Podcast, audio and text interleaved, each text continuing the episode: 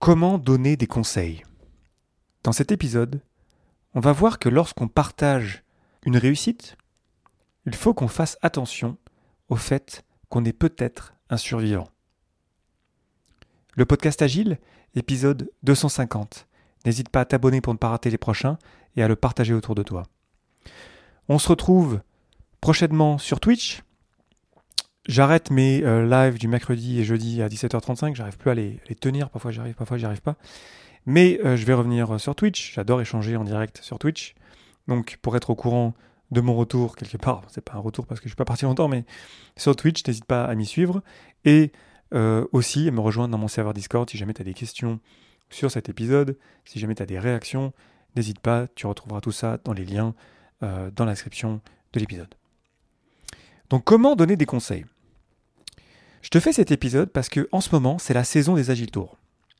Les Agile Tours, donc ces conférences agiles accessibles, c'est génial qu'on ait ça dans la communauté agile. Un grand merci euh, infini à, tous euh, les organisateurs d'Agile Tour euh, à travers le monde, parce que c'est vraiment précieux, honnêtement, quand, on se rend compte de, de ce que c'est. Et donc, souvent, lorsqu'on va à un Agile Tour, on débarque, on écoute des conférences, on prend plein d'idées, et ensuite on revient dans son équipe, dans son organisation, et on se dit voilà, je vais tout changer, maintenant on va faire comme ci, maintenant on va faire comme ça. Et moi-même, lorsque j'ai commencé avec Scrum il y a de ça quelques années, euh, j'avais fait pareil, j'étais allé voir euh, mon boss de l'époque en disant voilà, à partir de demain, on va bosser euh, différemment. J'étais chanceux que ça marchote, a plutôt bien marché, mais j'ai été plutôt chanceux. Puis après, il y a des pratiques générales qui marchent dans plein de contextes, mais ce n'est pas le sujet de, cet épisode-là. Mais pourtant, ce n'est pas une bonne pratique d'arriver en disant tiens, voilà, il y a un tel ou un tel qui a réussi, tiens, regarde, il y a tel ou tel bouquin de cette personne-là, de, ce génie de l'organisation, viens, on va faire pareil. C'est pas une bonne pratique parce que ces pratiques, justement, de, de, par exemple, quand je te dis ça, je pense aux OKR qui ont fait la, une quelque part de la communauté agile depuis euh, quelques années. C'était devenu, en tout cas c'est mon impression, quelque part un petit peu la baguette magique en disant voilà, tiens, tu fais pas d'OKR, fais-en, tu vas voir, ça va régler tous tes problèmes. Et ça, en fait, lorsqu'on résume le partage d'une pratique à quelques succès, d'ailleurs dans le bouquin de John Doerr sur les OKR, en fait c'est une liste de euh, success stories, donc d'entreprises qui ont réussi avec les OKR. Et en fait, ce qui manque pour arriver à en faire vraiment un partage complet, c'est aussi un partage euh, des échecs avec cette pratique-là. Parce que s'il y avait une pratique, quelle qu'elle soit, qui marchait dans tous les contextes, n'importe quand, à mon avis, ça se saurait. Lorsqu'on est d'accord sur le fait que le monde est complexe et que du coup, mon contexte n'est pas comme ton contexte, et du coup, que mes pratiques ne marcheront pas forcément dans ton contexte, ben alors on se rend compte que peut-être ces success stories ou ces, pratiques magiques euh, ont leurs limites. Et il faut qu'on fasse attention lorsqu'on écoute ces partages, lorsqu'on lit ces livres, à ne pas prendre pour acquis ces nouvelles pratiques. Donc ce que je viens de décrire, c'est le biais du survivant. L'histoire générale qu'on partage sur le biais du survivant, c'est pendant la Seconde Guerre mondiale, c'était des avions alliés qui partait donc en mission, euh, euh, je ne sais pas où d'ailleurs dans le monde, mais peu importe. Ils partaient en mission, et d'ailleurs souvent c'était un sur deux qui revenait. Et parmi les avions qui revenaient, on observait en fait qu'il y en avait beaucoup qui avaient les ailes abîmées. Il y avait des trous euh, qui avaient été tirés par la défense aérienne des différents pays de l'Axe. Et lorsque ces avions rentraient donc au bercail et dans les hangars, ils disaient ok, qu'est-ce qu'on va faire pour un petit peu faire en sorte qu'il y ait plus d'avions qui reviennent Parce qu'un sur deux, quand même, ça fait de sacrées pertes. Premier réflexe, on voit que les ailes sont abîmées, qu'il y a des trous partout sur les ailes, ben on va renforcer les ailes. Le truc qu'il faut savoir aussi dans les avions, c'est qu'on ne peut pas mettre du blindage partout, parce que ça ajoute du poids et que du coup, ça devient plus difficile de voler. Donc il faut faire des choix. Donc premier réflexe, on va blinder les ailes. Et c'est là qu'entre en jeu le statisticien hongrois Abraham Walt, qui lui dit non, non, non, n'en faites pas ça. C'est pas la bonne chose à faire. Ce qu'il faut faire, c'est l'inverse. Il faut renforcer la carlingue, le poste de pilotage, euh, les moteurs. Pourquoi? Parce qu'en fait, si on base nos décisions juste sur les survivants, les avions survivants qui sont rentrés, on a l'impression qu'il euh, faut renforcer les ailes. Alors qu'en fait, ceux qui sont rentrés, c'est parce qu'en fait, ils n'avaient pas besoin de protection en plus sur les ailes, puisqu'ils sont rentrés. Donc ce qu'il faut faire pour qu'il y ait plus d'avions qui rentrent, c'est renforcer la carlingue, le poste de pilotage et les moteurs, par exemple. Hein. Ce sont juste des exemples. Mais là, on comprend que si on prend finalement des décisions juste basées sur les avions qui reviennent, si on ne prend pas en compte aussi les avions qui ne reviennent pas en se disant en fait s'ils ne sont pas revenus, c'est qu'ils ont sûrement pris un coup justement sur la carlingue, sur le poste de pilotage et sur les moteurs, eh bien en fait on prend de mauvaises décisions. C'est donc ce qu'on appelle le biais des survivants. Donc le biais des survivants, c'est une forme de biais de sélection qui fait que on a tendance à se focaliser sur les succès et à essayer d'en tirer des conclusions en oubliant tous les échecs qui ont employé la même stratégie.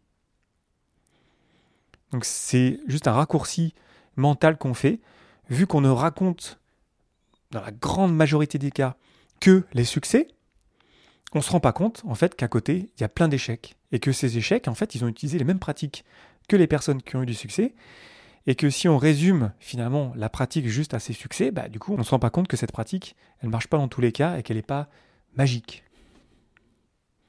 C'est très important parce que pour revenir à mon exemple des Agile Tours, et moi-même, je donne des conférences dans des Agile Tours, donc euh, euh, j'essaie d'être conscient de ce biais-là.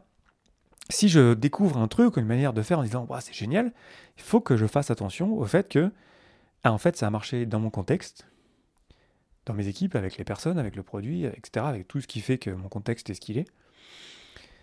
Et que je suis sûrement pas le seul à avoir eu cette idée-là, et qu'il faut donc que j'aille faire des recherches aussi sur les personnes qui n'ont pas forcément réussi, ça veut dire que c'est de leur faute d'ailleurs, hein, qui n'ont pas réussi avec les mêmes pratiques que j'ai utilisées moi.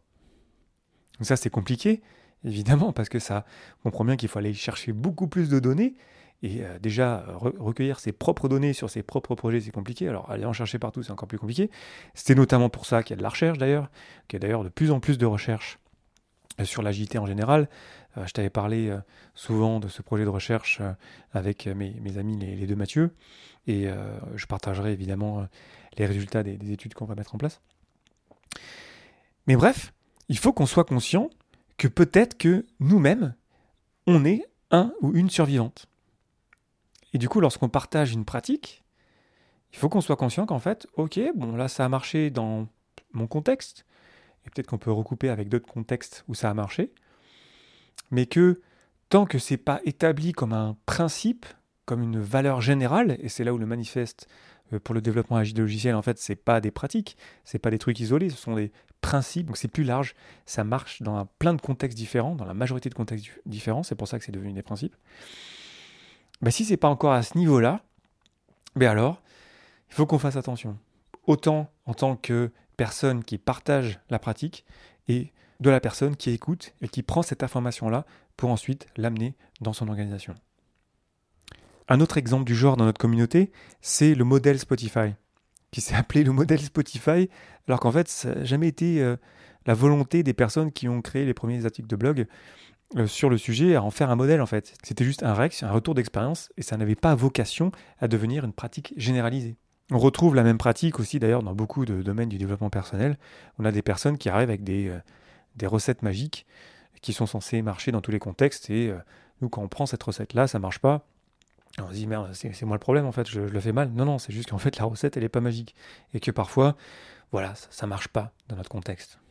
Très souvent aussi d'ailleurs, il y a plein d'histoires euh, d'entrepreneurs, euh, parce qu'on ne voit que les entrepreneurs euh, qui réussissent, qui, lorsqu'on étudie vraiment de près leur réussite, on se rend compte qu'ils ont bénéficié de beaucoup d'éléments favorables dans la réussite.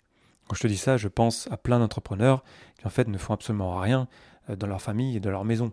Ils arrivent, ils travaillent 100 euh, heures par semaine, mais ils peuvent parce qu'en fait, ils ont des gens pour s'occuper de ce qui se passe euh, chez eux, à la maison par exemple. Te rendre compte finalement de comment ils ont fait, pas juste prendre la réussite comme ça pour acquise, voilà, fais comme ci, fais comme ça, de poser des questions sur comment est-ce que tu as fait, ok, exactement qu'est-ce que tu as fait. Et là, souvent d'ailleurs, quand on va creuser le comment, on se rend compte que c'est pas si beau en fait, qu'il y a souvent parfois des trucs un petit peu bizarres qui se passent, ou que c'est pas si vraiment euh, parfait que ça en avait l'air euh, pendant la conférence. Et donc, c'est dans ce sens que lorsqu'on va à des Agile Tours, ou lorsqu'on va, euh, par exemple, m'écouter dans mon podcast, ou lorsqu'on va lire des bouquins, soyons conscients de ça, de se dire que peut-être la personne là, déjà, peut-être qu'elle a un intérêt financier à ce que j'achète ces formations, que après le bouquin, que j'avais continué à investir là-dedans, et que lorsqu'on ne trouve pas beaucoup de témoignages positifs et négatifs, lorsqu'on voit que des témoignages positifs, ça, ça, ça un petit peu mauvais parce que du coup l'histoire n'est pas complète finalement. On a juste le beau côté de la pièce et euh, il y a sûrement des gens euh, avec qui ça n'a pas marché. Et ce serait bien plus intéressant finalement d'avoir aussi des commentaires et des réactions pour arriver à nuancer un petit peu tout ça, à se rendre compte qu'en fait voilà il n'y a, rien qui est magique. Pour arriver à de grands résultats, très souvent quand même il faut quand même travailler. Et ensuite, il bah, faut aussi reconnaître, et c'est d'ailleurs le cas de pas mal d'entrepreneurs aussi, qui se rendent compte qu'en fait, que voilà, ils ont juste été chanceux, ils ont été au bon endroit au bon moment, et voilà, ils en ont profité. Mais c'est vrai que c'est tentant, en fait, d'en faire des livres, euh, de, se dire que voilà, on est un génie, et d'arriver à se faire mousser, en fait, dans plein d'endroits différents de la planète. Donc, quoi faire avec ça? Si finalement, en fait, ces recettes qu'on a entendues dans un Agile Tour, en fait, on ne peut pas les réutiliser comme ça. Ce qu'on peut faire, c'est les ramener dans nos organisations, et puis essayer, expérimenter. Procéder par invitation, pas dire venez, on va faire ça partout. On va dire bah voilà, moi j'ai vu ça l'Agile Tour. J'ai trouvé ça cool, j'ai étudié le sujet, j'ai écouté cette personne-là et aussi cette autre personne-là sur le sujet. Je me suis vraiment renseigné. Ça me semble pas mal. On pourrait expérimenter de telle ou telle manière. Et ensuite, parce qu'on est agiliste, on va bien faire ça, on va poser les conditions de succès et d'échec avant de commencer. Donc on va poser l'hypothèse, on va avant ça même se raccrocher au pourquoi est-ce qu'on veut faire les choses différemment. Et ensuite, on va poser une hypothèse. on va faire ce qu'on appelle de l'IBM, de l'Evidence-Based Management, je t'en ai pas mal parlé aussi, pour ensuite, lorsqu'on va mettre en place cette nouvelle recette, cette nouvelle pratique, pouvoir avoir des critères de succès et d'échec clairs et pour pouvoir juger dans le temps si vraiment ça marche. Quand on va faire ça, à ce moment-là, on va vraiment se rendre compte si ça marche ou pas. Et comme ça, on pourra, si ça marche, continuer. Et si ça ne marche pas, s'arrêter. Si ça ne marche pas, d'ailleurs, peut-être que c'était juste pas le bon moment, peut-être que il euh, y a plein d'éléments qui rentrent en compte et du coup ça sert à rien de blâmer euh, les personnes qui ont échoué. Au moins on a essayé quelque chose, on a appris quelque chose, on en prend le meilleur, puis ensuite on va essayer autre chose. En faisant ça, on fait preuve de bon scepticisme, on ne prend pas tout pour argent comptant, on fait un effort de recherche, d'arriver à trouver peut-être des témoignages plus ou moins positifs sur telle ou telle pratique, de différentes sources, on fait nos devoirs finalement. Et on arrête de croire aux gourous, aux génies, aux recettes magiques.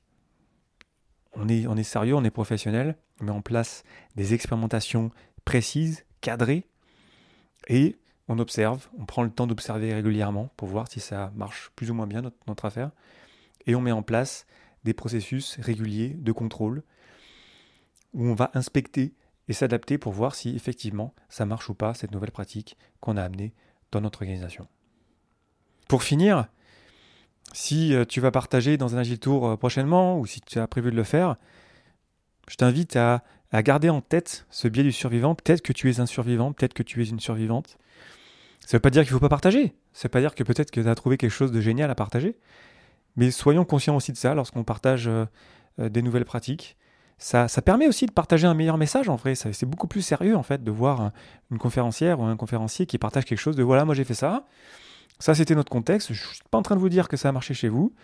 Euh, comment on l'a fait, je vous raconte la vraie histoire de comment on l'a fait. C'est pas juste les bons côtés, il y a aussi euh, très souvent des à côté ou des mauvais côtés. Puis après, vous le prenez, vous le prenez pas, c'est votre problème. Faites votre propre recette à partir de ça, faites votre propre expérimentation, mais ne venez pas me dire quelques semaines, quelques mois après que ça n'a pas marché chez vous, parce que je ne suis pas en train de vous dire que ça va marcher chez vous. Je t'invite à me partager du feedback sur cet épisode directement sur Discord, à me laisser plein d'étoiles sur ton application de podcast préférée. Je te remercie infiniment pour ton attention et tes réactions. C'était Léo Daven pour le podcast Agile, et je te souhaite une excellente journée une excellente soirée.